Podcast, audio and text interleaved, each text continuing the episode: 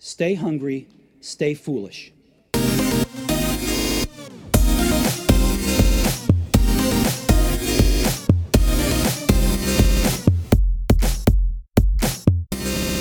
Today's show focuses on the business story of Walt Disney and the company he built.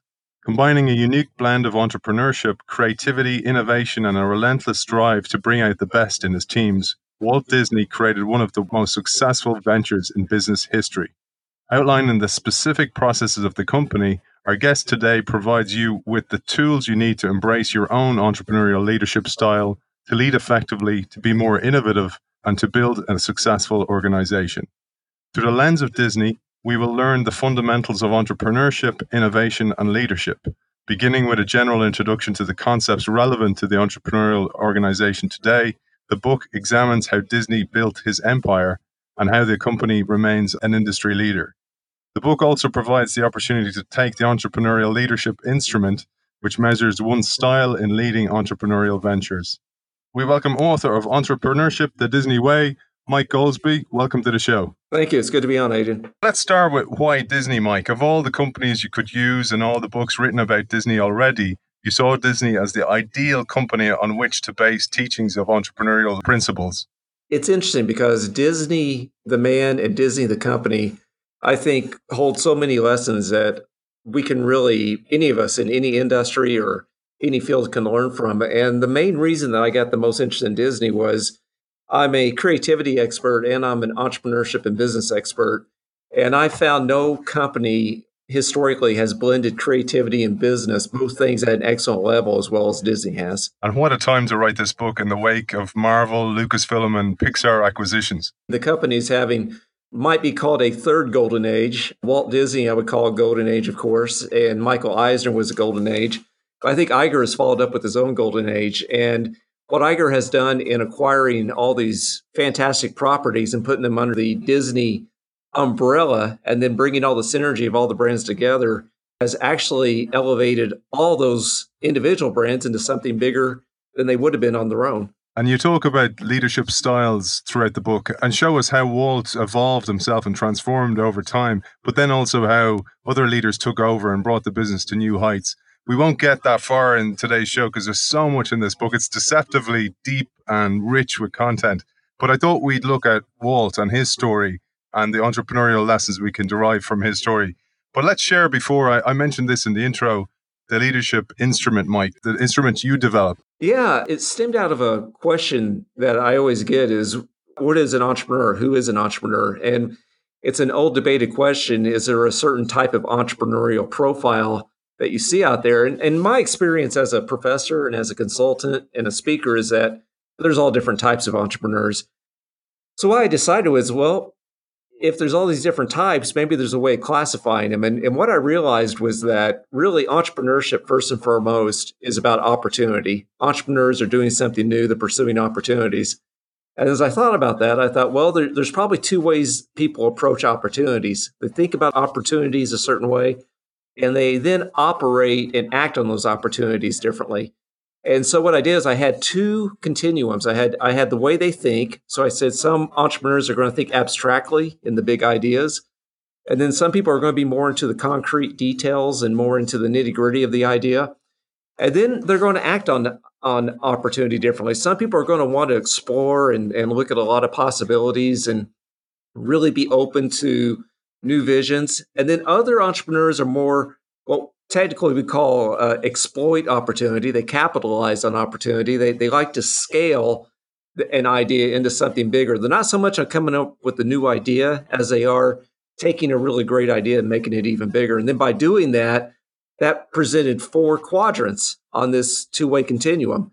So the first quadrant, the person who thinks in big ideas and the person who explores, I labeled an artist. They're they're into craftsmanship. They're into uh, really the quality of the idea. They're really into the uh, making it something special that resonates with people at a deep level. And then you've got those people who are more into the nitty gritty, the technology, the the detailed concrete part, and they still like to explore. But I said those people are more like scientists. These are your engineers, your technicians, your scientists. Uh, these are the people who really like to test the reality of the idea and make sure that it's uh, that it's sound, but they still love exploring. They like they like inventing new new new ideas.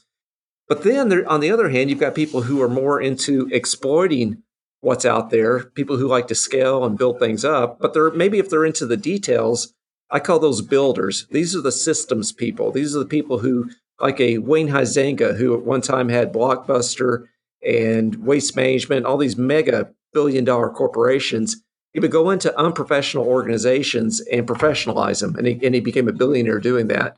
Uh, and so that's a builder. But then you have the people who are really into the grand ideas, but they like to get those out to a bigger audience, and those are your evangelists. And the point of the book is if you look at Walt Disney's life, he went through all four stages of this entrepreneurship to become the legendary entrepreneur that he was. Let's jump into that. So let's start in the early days when he was learning his craft. This is Walt in the artist years.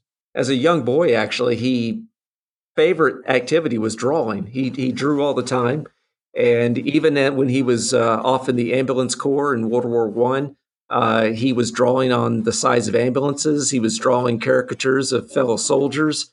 He was drawing cartoons all the time. Those were his heroes. And when he got back from uh, World War One as an ambulance driver, he worked uh, and, and, was around newspapers, uh, cartoonist. He he liked to attend art classes. He worked for uh, advertising firms, drawing uh, cartoonish advertisements for the firms. He was in the early, early, early stages of animation, drawing simple cartoons for uh, ads for local companies in in uh, Kansas City.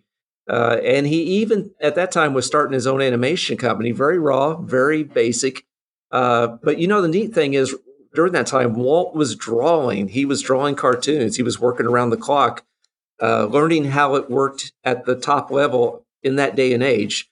Mo- most importantly, too, for Walt, he was in cartooning when it was just starting. So you can imagine now if somebody wanted to uh, do an animated movie, it'd be very hard for one person to do that themselves. But back then, at the, at the, dawn of animation, he he could do it all. He could he could he could draw. He could he could edit. He could come up with stories and gags. And at a young age, he really learned what went into cartooning. And it, and, and he didn't do that his whole life cartooning because he had other people later to do that. But he himself knew what went into it. He could ask others to do good cartooning because he knew what the art of cartooning was. And I think that foundation really always put in his heart an artist sensibility. I mean, he was always thinking of himself as an artist, even as he was running a company. And I'll come back to that because I found that a kind of touching part of the story as well, where later on he has to realize that he has to let go of that part of himself in order to grow the company, which is where a lot of entrepreneurs and founders fail because they hold on to what their original skill was and they don't delegate and they don't grow the business as a result. We'll come back to that, Mike, because I'd love to talk about, and you do this brilliantly in the book. You do great storytelling yourself, so you've obviously learned from the master that Walt was. But you tell us about the influence that his father, who was very strict, and his mother, who was very loving, had on him and his other brothers and sisters. He was a storyteller first and foremost, and and Disney, the company, is built on storytelling. If there's one thing that it's about, everything starts with a story. They don't move forward without a good story.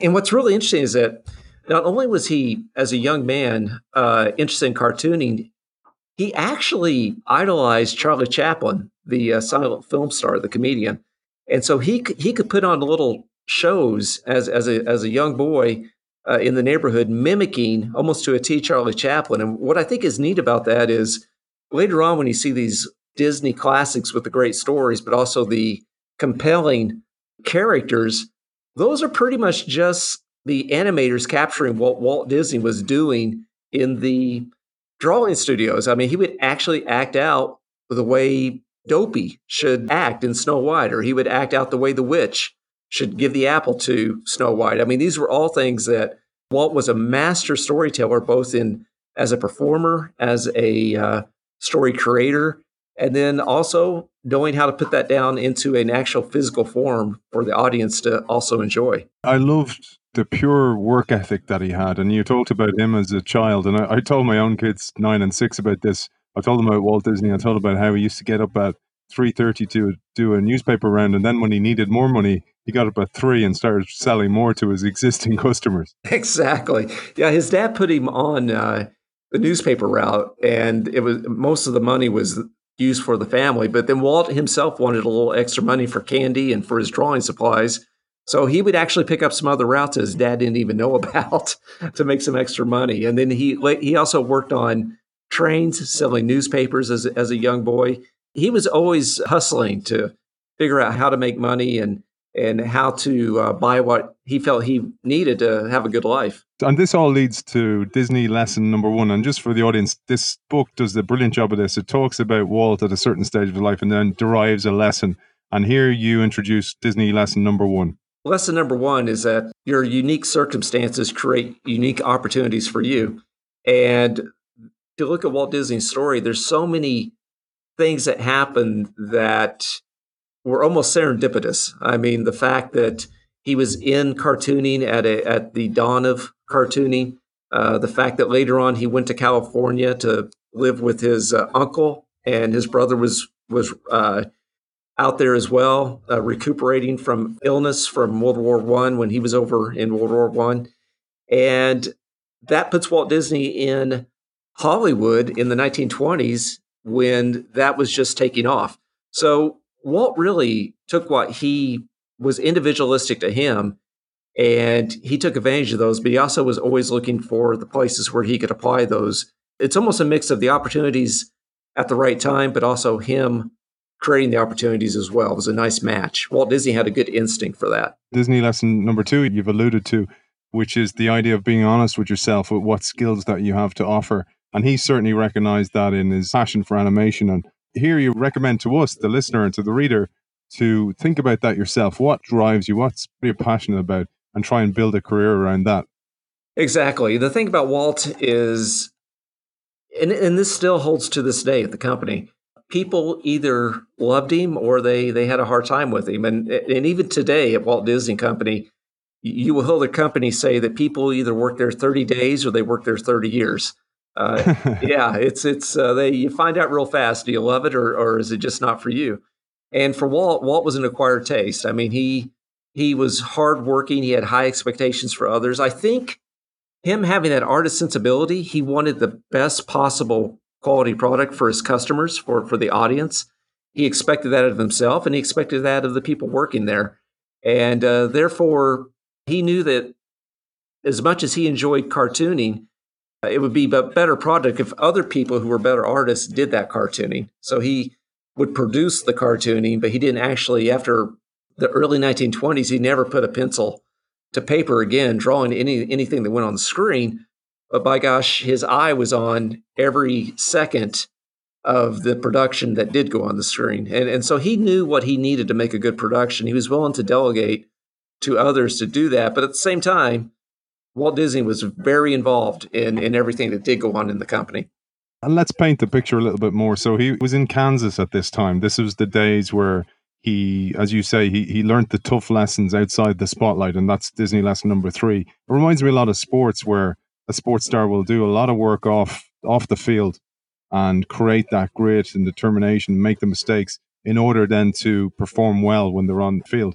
And you talked about the early days when he created an animation studio himself, and it was a key partnership here with Ub Iwerks, and and he was a key figure in the growth of Disney and the partnership with Walt. Ub and Walt were were so different as people, and yet they had this wonderful friendship and partnership. And uh, I mean, there there is no modern Walt Disney company without Ub Iwerks. What's interesting is Ub. I even mentioned in the book that you know it's possible Ub may have been on the spectrum, you know, of, of autism. He didn't speak much. He spoke in monosyllabic uh, answers, you know, yes, no, grunts a lot of times. Uh, but he was a genius when it came to s- sitting over that animation board, coming up with the way the cartoon characters could look, and then also cranking out frames of cartoons at a speed never matched before. I mean, there was when, at one point he was able to do 700 frames of cartoon in a day. I mean, it, it, mind-boggling. So Ub was a genius. Ub was not good at interacting with people, and and I think that made for a good partnership because uh, Walt appreciated what Ub did, But Ub also had a place to uh, have so much opportunity to be that artist. He had a, he had an environment where he was the star uh, cartoonist. Walt provided that. Uh, Ub's name was on a lot of the productions. Actually, uh, he had a he had a big a big name there, and it, to show how the partnership was good for both of them. Later on, Ub actually went off on his own, and the, his own company didn't last very long. It failed, and Walt brought him back, and and Ub went on to do some of the most amazing technological advances that are still in use at the company today. Ub got uh, away from cartooning later on and got into camera design and, and into filming techniques that were revolutionary. And so it was just a really, really wonderful partnership that that uh, with very different personalities, Walt and Ub had. It, both of them needed each other to get the opportunities that, that became uh, such legendary careers.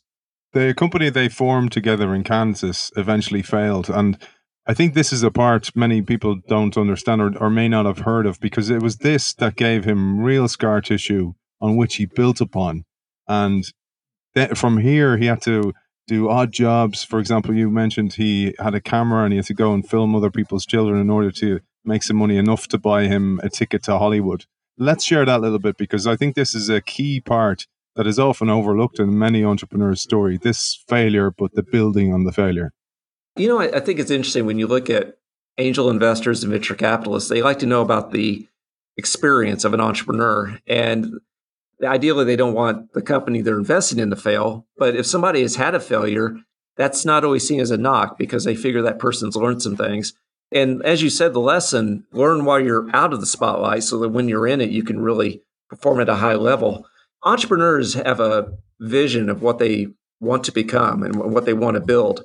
And just because the world hasn't found you yet, just because you haven't found your thing, doesn't mean that you're wasting your time. Because it's when you're out of the spotlight that you can really learn the hard lessons. You can better yourself. You can figure out what you need to work on. You can figure out what you need. And as you're learning those hard lessons at a pretty small level, in a way, it's big for you, but you're not running a big operation. Those learning years, as you said, built a lot of scar tissue that made Walt stronger and better when he faced bigger challenges later on. And so he was in Kansas City. He had his own animation company. He actually had animators, friends working with him, but he couldn't meet payroll. The product wasn't quite taken off and he went bankrupt. And for a while, he was living out of his office that he still had a, little bit of rent on. Eventually, got kicked out of his office. And he was just hobnobbing around Kansas City trying to find places to stay at night. Sometimes eating out of trash cans, finding food that others had discarded. I mean, he was broke. His family wasn't there. He had been abandoned, not really abandoned. I mean, he, he wasn't making payroll. People, they couldn't work for him if they, if they weren't, you know, making a living there. He didn't have anything. And so he had to figure out a way to go, to get to California. One, there, that was Hollywood. Two, he had family out there. He didn't have a dime to his name. So he went around doing odd jobs like taking his camera and filming birthday parties or filming children for families for for record. Uh, and then eventually he saved enough money, sold the camera, and bought a ticket to uh, go out and pursue that dream in Hollywood. And and unbelievable, unbelievable origin story of this man who built a legendary company that to this day is probably bigger than he even imagined it could be. I really love this part because this part is so important. And you teach entrepreneurship in college and many, many students. And it's just an unfortunate consequence of a golden period in the economy. So we've recovered from the 2008 downturn.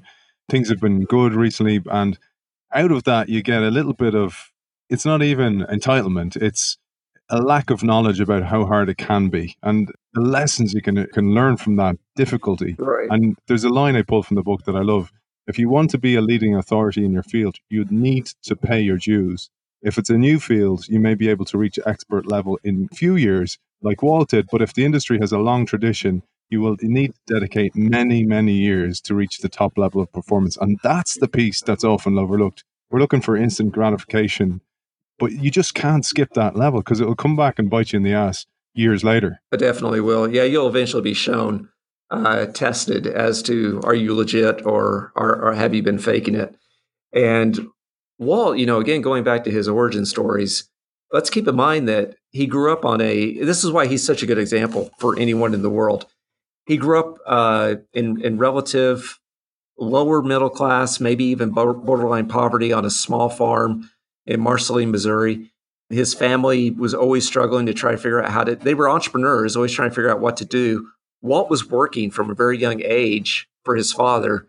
Uh, just a very, very tough childhood, a very tough, had no advantages growing up. And yet, you know, here's the thing about Walt he was always optimistic, he was always visionary. When the environment around him told him that he was uh, delusional, he just kept plugging along. You know, he kept paying his dues, plugging along, learning, taking the next step, always taking the next step, always asking what's next. And by doing that, eventually doors opened. Eventually he, you know, he put himself in situations where he was ready to really show his stuff. And I think, you know, you're Irish, correct? Yeah. Yeah, yeah. The, the, one of I, I watch uh, another Disney property right now, uh, broadcast rights of UFC, Ultimate Fighting Championship. I didn't know that was Disney. Wow. Yeah, Disney brought now Disney broadcasts the rights because Disney owns ESPN, and ESPN now broadcast UFC, and it shows you where Disney just how how they've really gotten into just about everything in entertainment. But Conor McGregor, you know, the great Irish fighter, I've listened to him, and he he's a lot like a young Disney in the sense of when people thought he was delusional, he had a he had an image in his head that he'd be a champion, and he could see it in his head, and he did the things, paid the dues to be become a champion. And and so I like you said in sports, in art, in business, it's the same process.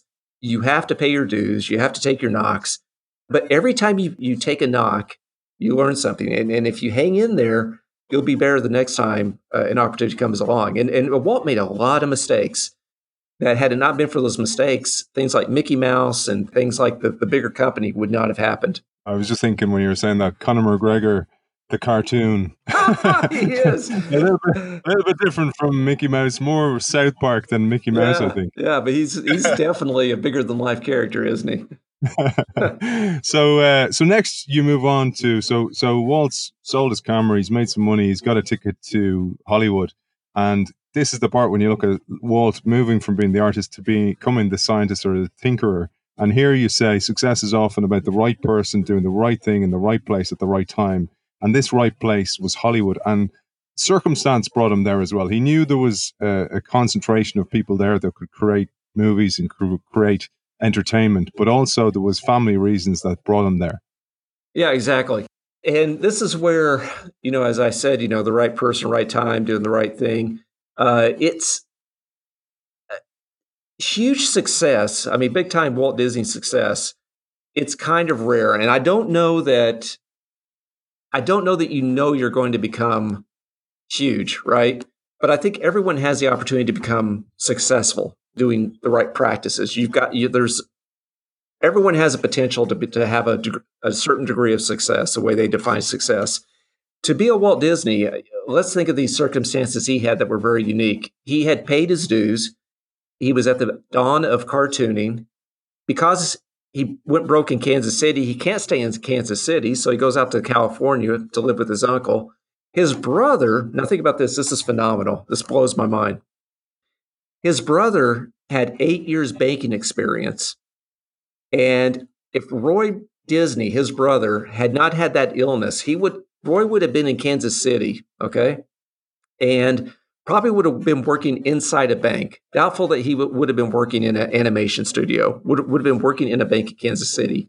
But because he had tuberculosis, he goes out to California in order to uh, recuperate in drier air and better weather out in California.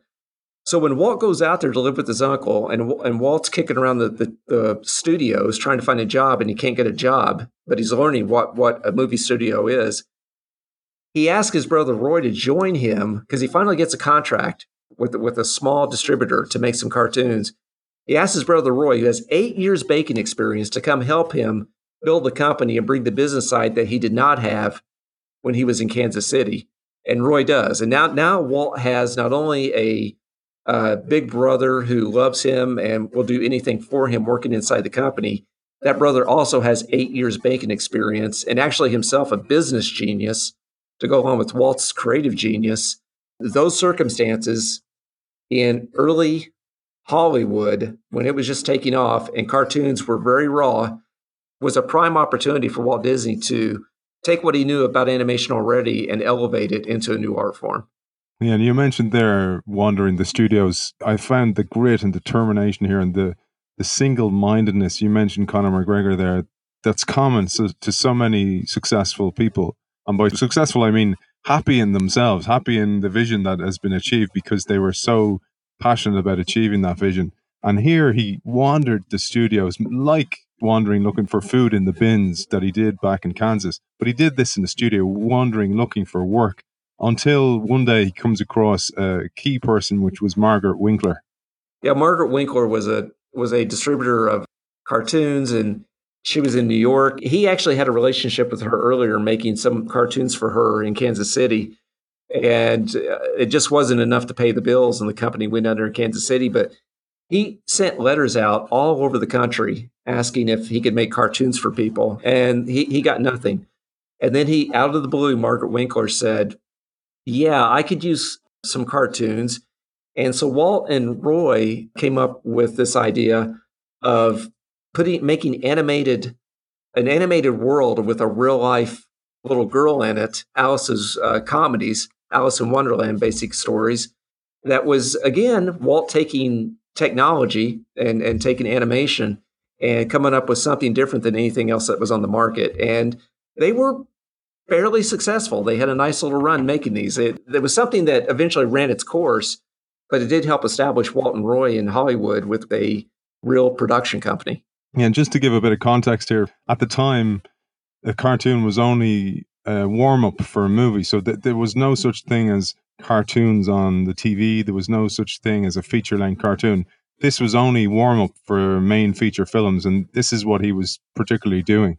It was basically uh, eight minutes uh, at the most, and it was a warm up, and, and people enjoyed them. But you know, people uh, didn't necessarily go to the theater to see the cartoon. It, as you say, it was just a warm up but it did get his name and his uh, skills out to large audiences, right? So, I mean, he wasn't making a lot of money on those cartoons. He was getting visibility. The name Walt Disney was starting to get a little bit of recognition. He was starting to build up a, a little bit of, of a brand. However, it was not for the feature production, it was for the small little cartoons that were playing early on. He, he could not get rich making those little cartoons. He started getting a bit of success, as you say started getting his game together. Ub Iwerks was back in the game. Roy was in the game, and things were picking up. And you say, like many entrepreneurs, he was doing it for something other than the money. And because of this, the money came, but he always plowed it back into the business. But there was a key next part of the story, of the Walt story, which was when Margaret Winkler met Charles Mintz, and he came into the fray and changed the game entirely this is an era where again Walt learned some tough lessons. So so Winkler was uh, he had a great relationship with Winkler. She was very positive of Walt. She and she still pushed Walt. She would talk about the quality, but they had a very good relationship. And then she married Charles Mintz. He was different than Margaret Winkler. He was a very stern, opportunistic, almost bad opportunistic business person in the sense that the relationship didn't matter as much as whatever they could do to make money. And again, Walt's approach was always money is to make better productions. But he he did engineer some contracts with Universal to make a new series of cartoons with Walt, and that that was Oswald the Lucky Rabbit, which ended up being a really popular series. I mean, Oswald the Lucky Rabbit in its day, we we all know about Mickey Mouse, but Oswald was Walt's first big success. There were chocolate bars and, and there were stuffed animals and there was a big brand building up around that. It had a major major studio backing it. But Mintz was really tough on Walt, really, really tough. And this is where Walt learns a really tough lesson. Mintz engineered that deal with Universal. Universal owned Oswald. Walt Disney did not. So when the contract was ending and they were getting ready to re up for some more cartoons, Mintz starts thinking about it and he says, You know, this Walt Disney character, from what I hear, he doesn't draw. From what I hear, he doesn't do any of the art. I'm dealing with Universal. We don't really need this guy. So behind Walt's back, he engineers a deal to take the animators away from Walt Disney and sort of do do the cartoons on his own with Walt's handpicked people and, and the people that he had trained. Before that deal came down, this was all being engineered. Walt was going out to New York City to renegotiate the new contract, and he thought he was going to get a raise, and he thought he deserved more money on on the royalties. And actually, Mintz and Universal offer him less. They offer him less money uh, than he was making before, and it was a take it or leave it. And this is a remember, I mean this this is everything Walt has, and he has to go back to California thinking about, well, do I take the deal so I can still be in this take the safe road and still be in this industry, or do I say forget them? I'm going to do something different. And he took a principled stand and said, we'll finish out this contract and then we'll do something new. And so this something new is something that, again, talking about the great relationship with Ub Iwerks, Ub's the only one who didn't go off with those other animators to Mintz. Ub stayed with him, and Ub and Roy and and Walt and and their wives banded together to to try to figure out the next the next creation and the, and the first early movies of that creation. And they came up with Mickey Mouse. So it's unbelievable, right? Had it not been for the awful betrayal of Mintz and his animators, Mickey Mouse wouldn't have happened. And and uh, it's uh, it just shows that that grip, but also how sometimes things that look like they're the worst thing that could happen to us actually end up opening a new door that's in the long run ends up being even better for us if we're persistent. That lesson is Disney lesson number five. Those who endure setbacks early in life often enjoy greater success later that inspired me. I write a weekly blog on Medium and on LinkedIn, and this inspired me to write a piece that's linked to the show. And there's a line in the book that I absolutely loved, and it goes like this Setbacks often energize people in one of two ways as fuel or poison. For some people, the disappointment poisons their spirit and they sabotage their future by punishing themselves with self destructive behavior. Others, however, allow the disappointment to serve as fuel, driving them to accomplish great feats. They won't allow themselves to be defeated by the circumstances. I absolutely love that, man. You absolutely nailed the spirit of letting go of the past, of realizing when certain doors don't open for you, they're not meant for you. And sometimes they appear like curses, but they're blessings in the future. I loved hear what you talked about. And this is something that the detail that you go into the book and do it brilliantly. So Oswald was a rabbit. And if you can picture the shape of a rabbit, it was difficult to draw. So one of the keys to Mickey Mouse was, as you say, the shape of him and the circles. And therefore, with only one animator, which was Ub, he could knock out a frame every 35 seconds in a day. Yeah, Mickey Mouse is a just such a wonderfully created character. The way he's drawn, his personality, his his acting, you know, the, the whole the whole demeanor of Mickey Mouse is so wonderful. And as you said there, you know, sometimes I, I think some people think that they grow up in, in conditions that didn't provide them opportunities that others had growing up. You know, they think, oh, I had a tough childhood or somebody took advantage of me or other things like that. But I think sometimes if those things happen early in your life and you learn from them, you've got almost a head start on others who are going to learn those lessons once we're out in the world anyway. We all learn tough lessons once we're out in the world.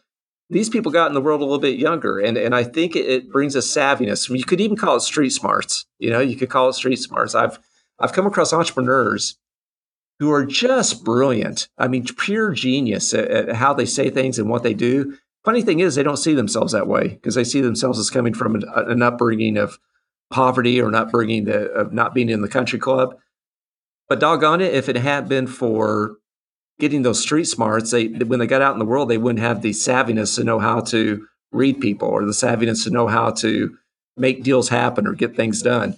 And that's what I that's what I mean. I, I appreciate you pointed out that statement about fuel or poison, about tough times being fuel or poison, because that's something I really thought about a lot. And all, all the lessons in the book, I gave it a lot of thought about how to phrase these into, into just really powerful takeaways.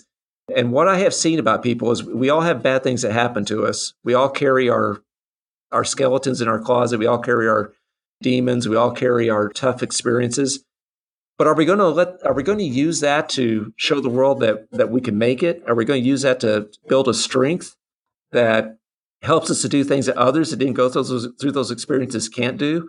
Or are we going to be bitter about it and, and let it eat us up and, and feel bad about ourselves and go into a self destructive spiral? And, and really, the decision is up to you. You know, are you going to channel it into something and make something positive of it? Which I really truly believe when you look at the, the greats, they all came from something hard. Or are you going to give in and, and break down? And that's a daily choice. That's a daily choice that we all have to make. And Walt every day was making the choice to keep moving forward. Yeah, and speaking of moving forward, you talk about iteration, and you mentioned there he was the instigator of so many new ways of working, new technology. He's won many, many Oscars for technology inspirations, innovations, etc. But you talked about this, and and at the time, animation was silent, and Walt was the person who introduced sound with Mickey Mouse. Exactly. So he had Mickey Mouse. He thought was a pretty good little cartoon, but he thought, well, it's still not really standing out that much from Oswald. And he was always wanting to prove to others that they had the best productions. Later on, a lot of animators would talk about how Walt would get a little twinkle in his eye and say, wait till they see this.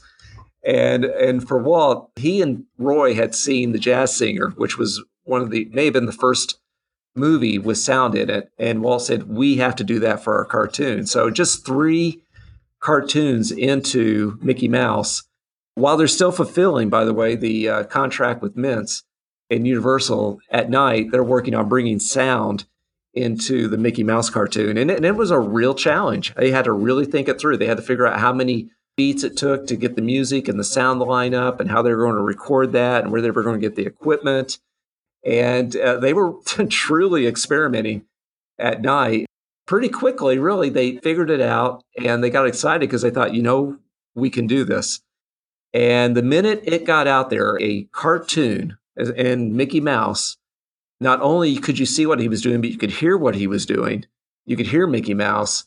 It, it blew people's minds. It was a major cinematic breakthrough uh, that a character now could have a, a personality expressed also through what they said the universe does not let people away with treating you like dirt. And if you don't let it, if you let go of that poison, as you say, and you use it as fuel instead, and the Mintz saga was proven, Mintz saying that Walt is nothing but a middleman, not seeing the true talent. And here he brings the talent, and it's just like, screw you, Mintz check this out. We have sound. And then I loved what he did. He rolled it back into the previous cartoons. There's a key part here that you mentioned. Nobody knew what an animation was thinking. So they judged it very, very quickly. And Mickey Mouse in the early first two animations in Steamboat Willie was considered to be arrogant and a little bit rude, etc., etc. We'd love to if you'd share this a little bit. Yeah, yeah. So when they when they were first coming up with the idea of Mickey Mouse, say they were thinking of him being more of a kind of a dashing Errol Flynn, kind of a rogue, kind of like the silent film stars. And so he he would kick animals, and and he had a real he had a real cockiness to him, and uh, it didn't play real well. They were like, ooh, because he he actually was trying to even mimicking Charles Lindbergh, the pilot pioneer who was big at the time. So Walt was always trying to bring in whatever was big at the time it just wasn't a lovable character. It was kind of a, a cocky, arrogant character.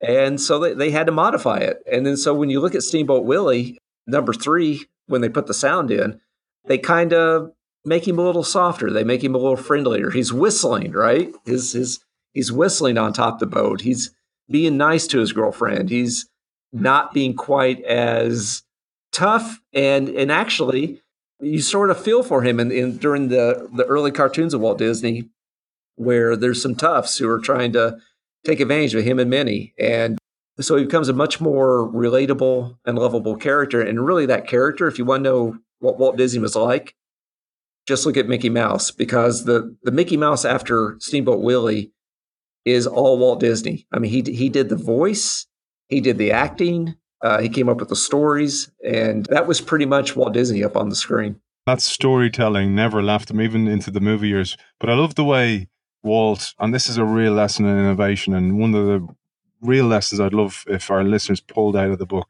is he never rested on his laurels. And if if you think of businesses, they establish themselves, they've got a killer product, and they stop. And Walt never did that. So he always looked at ways to iterate, always looked at ways to build new technological advances and innovations into the product. But here he invested ahead of the need to invest and he started building silly symphonies, even though he didn't need to, because he still had to fulfill Mickey Mouse. He had a contract on that, but he started going and building silly symphonies. And this is a piece that's often overlooked in the story. Yeah, it's huge. Silly Symphonies is one of my favorite eras of, of the Walt Disney Company because Mickey Mouse is big. He, they, he could have lived on Mickey Mouse. They could have kept cranking those out. But he comes up with silly symphonies where he's experimenting with new technology, camera techniques, uh, stories, bringing music in. I mean, uh, creating music as well. Uh, and it was all driven out of that, as you said, out of that what's next, because Walt, one, he he always liked to challenge himself and challenge his people. So he always liked that. But while again, thinking about him being an artist, he always was thinking about how can we express ourselves better. And he realized that new technologies and creating new technologies could elevate the art and do new things with the animation. And uh, it was really became a, a, lab for all these new techniques that later ended up being used in becoming the uh, the foundation for the classic films where he actually made a fortune. You know, the, the movies that were that are still seen today the car, the uh, classic animated m- movies were built off of the experimentation, the middle stages of the Silly Symphonies. The Silly Symphonies is one, it's so darn gutsy uh, to have gone that way because they were expensive. They, I don't think they actually made much money for the company, but they built the brand, they built the name of Walt Disney as a genius. And it also elevated every aspect of that company, both technologically as a business and as a as a artistic company to become something truly special. And then you're really starting to enter the first golden age of Disney when that's happening. You really inspired me. I was given a keynote the other day and I was talking about how businesses need to experiment. And I mentioned this, mentioned Silly Symphonies, and I was saying they didn't necessarily build a killer hit, but they built capability. Yes. And even though they didn't nail it, they built this capability that then they were able to hold and use later on in the business. And this is where leadership, keeping employees engaged, keeping them for long periods of time. People like Oh Iwerks, keeping them in the business and building capability all come together to create this symphony of business, and you create new innovations from doing this. And the other thing I loved was when he still had to fulfill Oswald the Rabbit for Universal and Charles Mintz. He did that during the day with with a certain group of probably the animators who were enticed to leave to go to Universal. But then eh, with a secret lab, almost like Steve Jobs' story in Apple, he was building the future of the business. But then he didn't lose that skill. That circumstance gave him that skill, and he did it again then. So he was building Mickey Mouse and he was building silly symphonies on the side and on the side. And I thought that's a brilliant lesson and a brilliant frame to take out of this. And this leads to Disney lesson number eight: entrepreneurial leaders set the example for everyone else to follow. And you say here, the dedication of how Walt studied versions of Brothers Grimm tales and even traveled to Europe to understand how sets of classic tales worked because he next he wanted to build and he wanted to build from the eight minute episodes of cartoon to feature length stories. I'd love if you shared this. Once he mastered something, he, he always asked what's next. He was wired that way. He just always had to take it to the next level. And I think when you look, there are a lot of similarities, and there's a good reason why Steve Jobs' hero was Walt Disney. I mean, that, that was the model that Steve Jobs used for himself in business. And, and I think both of them shared kind of a mercurial personality, but it was based in it was based in such a appreciation for the customer that if people saw their productions that they were going to get their money's worth. And not only their money's worth, but they were going to get more than they even expected. They were going to get things that they didn't even know they were going to get. And so to do that, he, expected everyone around him to have the same drive, the same dedication to the customer, to the product as he had. And if you didn't have that, it, he could be tough to be around. But but if you were performing, if you were living by that that ethic, that philosophy of excellence, uh, you you could do really well there. And so Walt, it, it's just so wonderful. He was wired in a way that he didn't want to manage things. He didn't want to just keep doing the same old thing. Once something was a hit, he, he would ask, So, what's the next thing we could do? And the next thing had to be bigger and better. It had to be something, not just a, a new form of something already done, but, but a whole new creation. Something. He had to bring something in that would challenge himself and challenge his team. And building, I love what you said there about building capability because that that's essentially what Walt Disney put into the DNA of the Walt Disney Company was this tremendous capability. Today, today, that capability that so many people have there is based on the, the original capability that Walt started putting in place in the 1930s and 40s. This all led to Sleeping Beauty and made him millions. He realized he had to build up the studio. So he hired 300 people all at once. And this was really interesting because this is where we saw this idea of having a funnel of talent, kind of like you would have in a sports team. You have the academy pumping through players, and he aligned here with art schools, etc. This piece is essential. I think it is essential.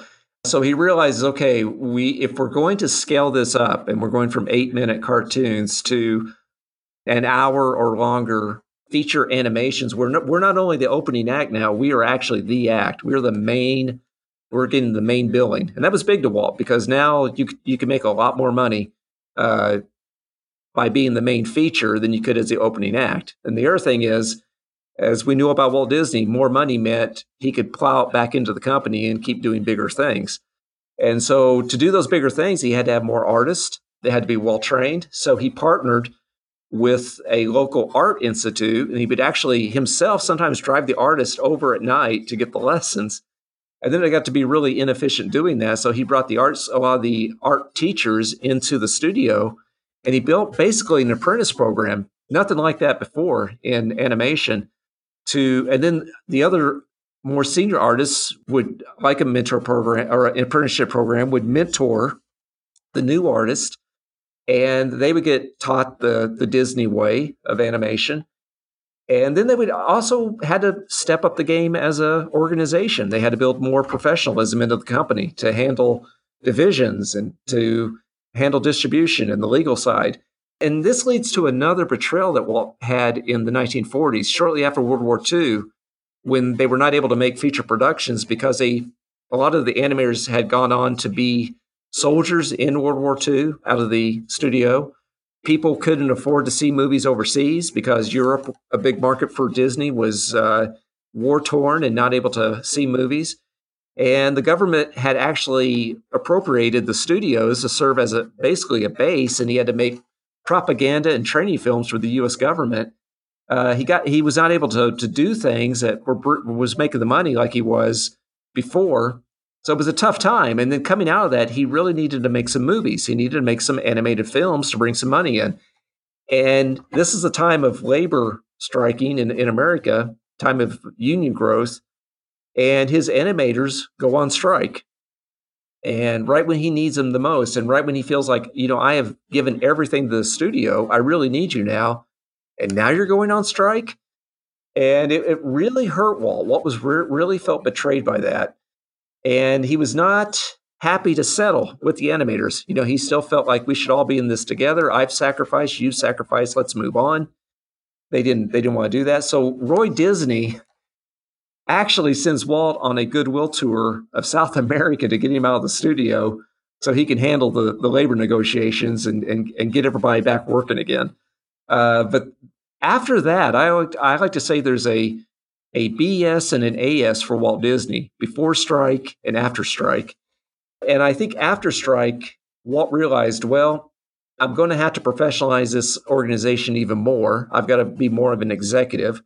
And I think a lot of this came out of the, the growth of the company. Early on, Walt Disney interacted with everybody. Everybody knew Walt, Walt knew everybody else.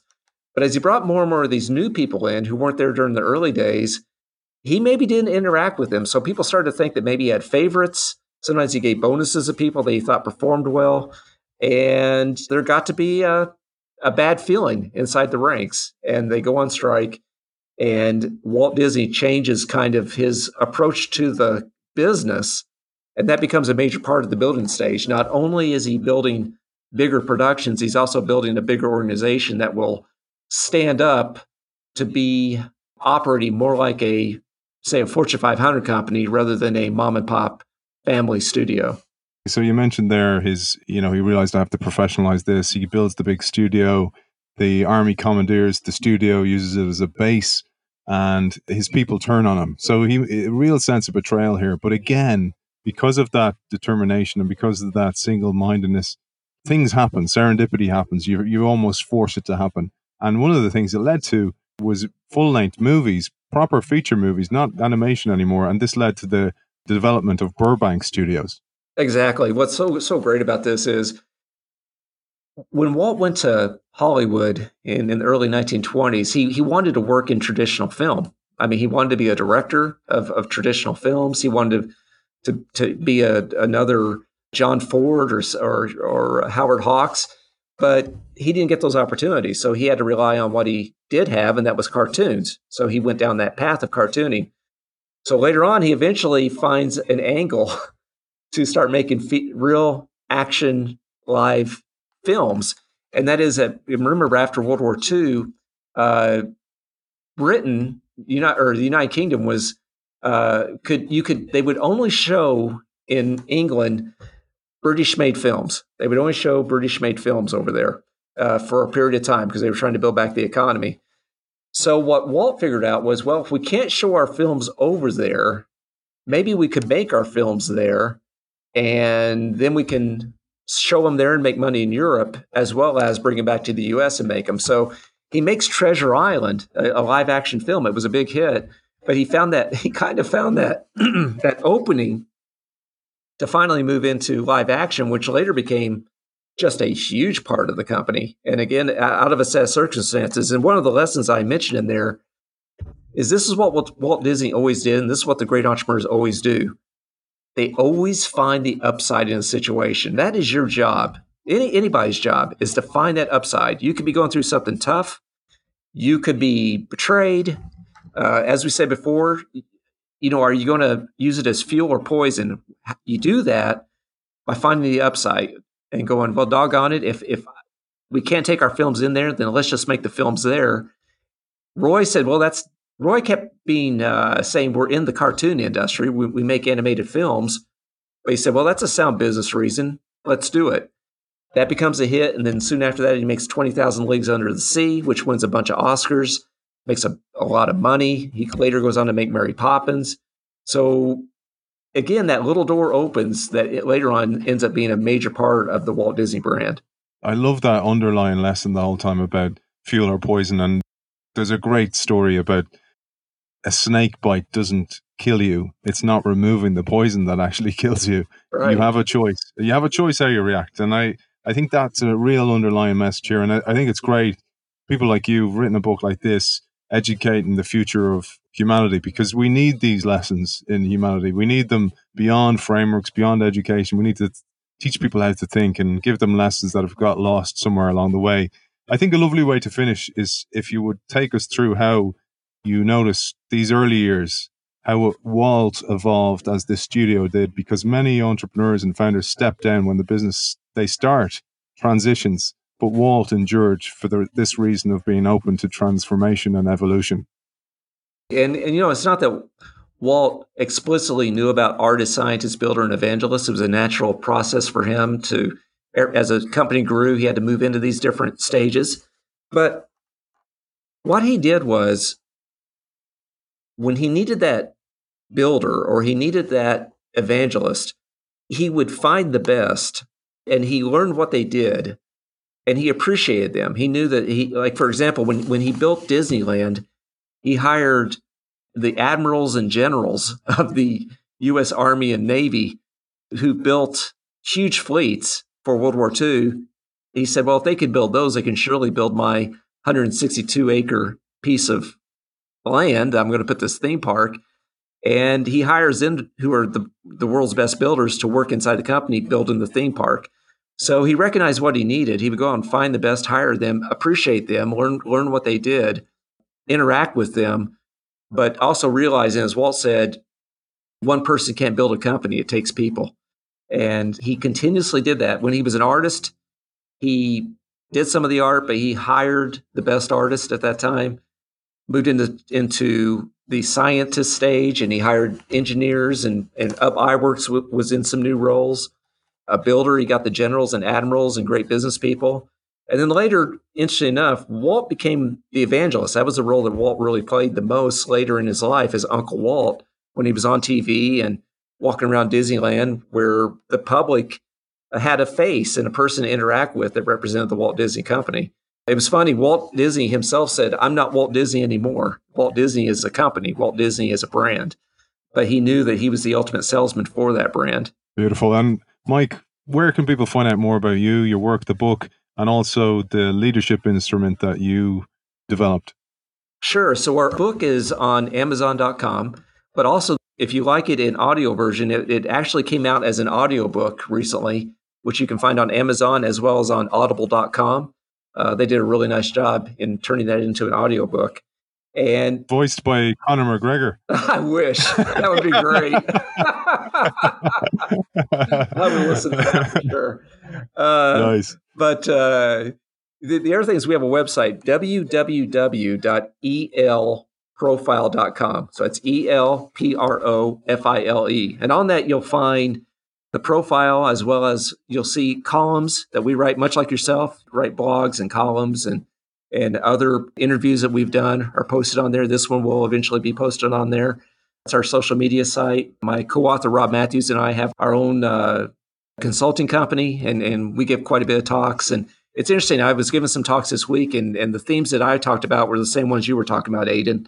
This uh, theme resonates out there worldwide. Absolutely, man. It's a key lesson and very important in the world today. Author of Entrepreneurship the Disney Way, Mike Goldsby. Been a pleasure talking to you. Thanks for joining us. Same here. Thanks so much.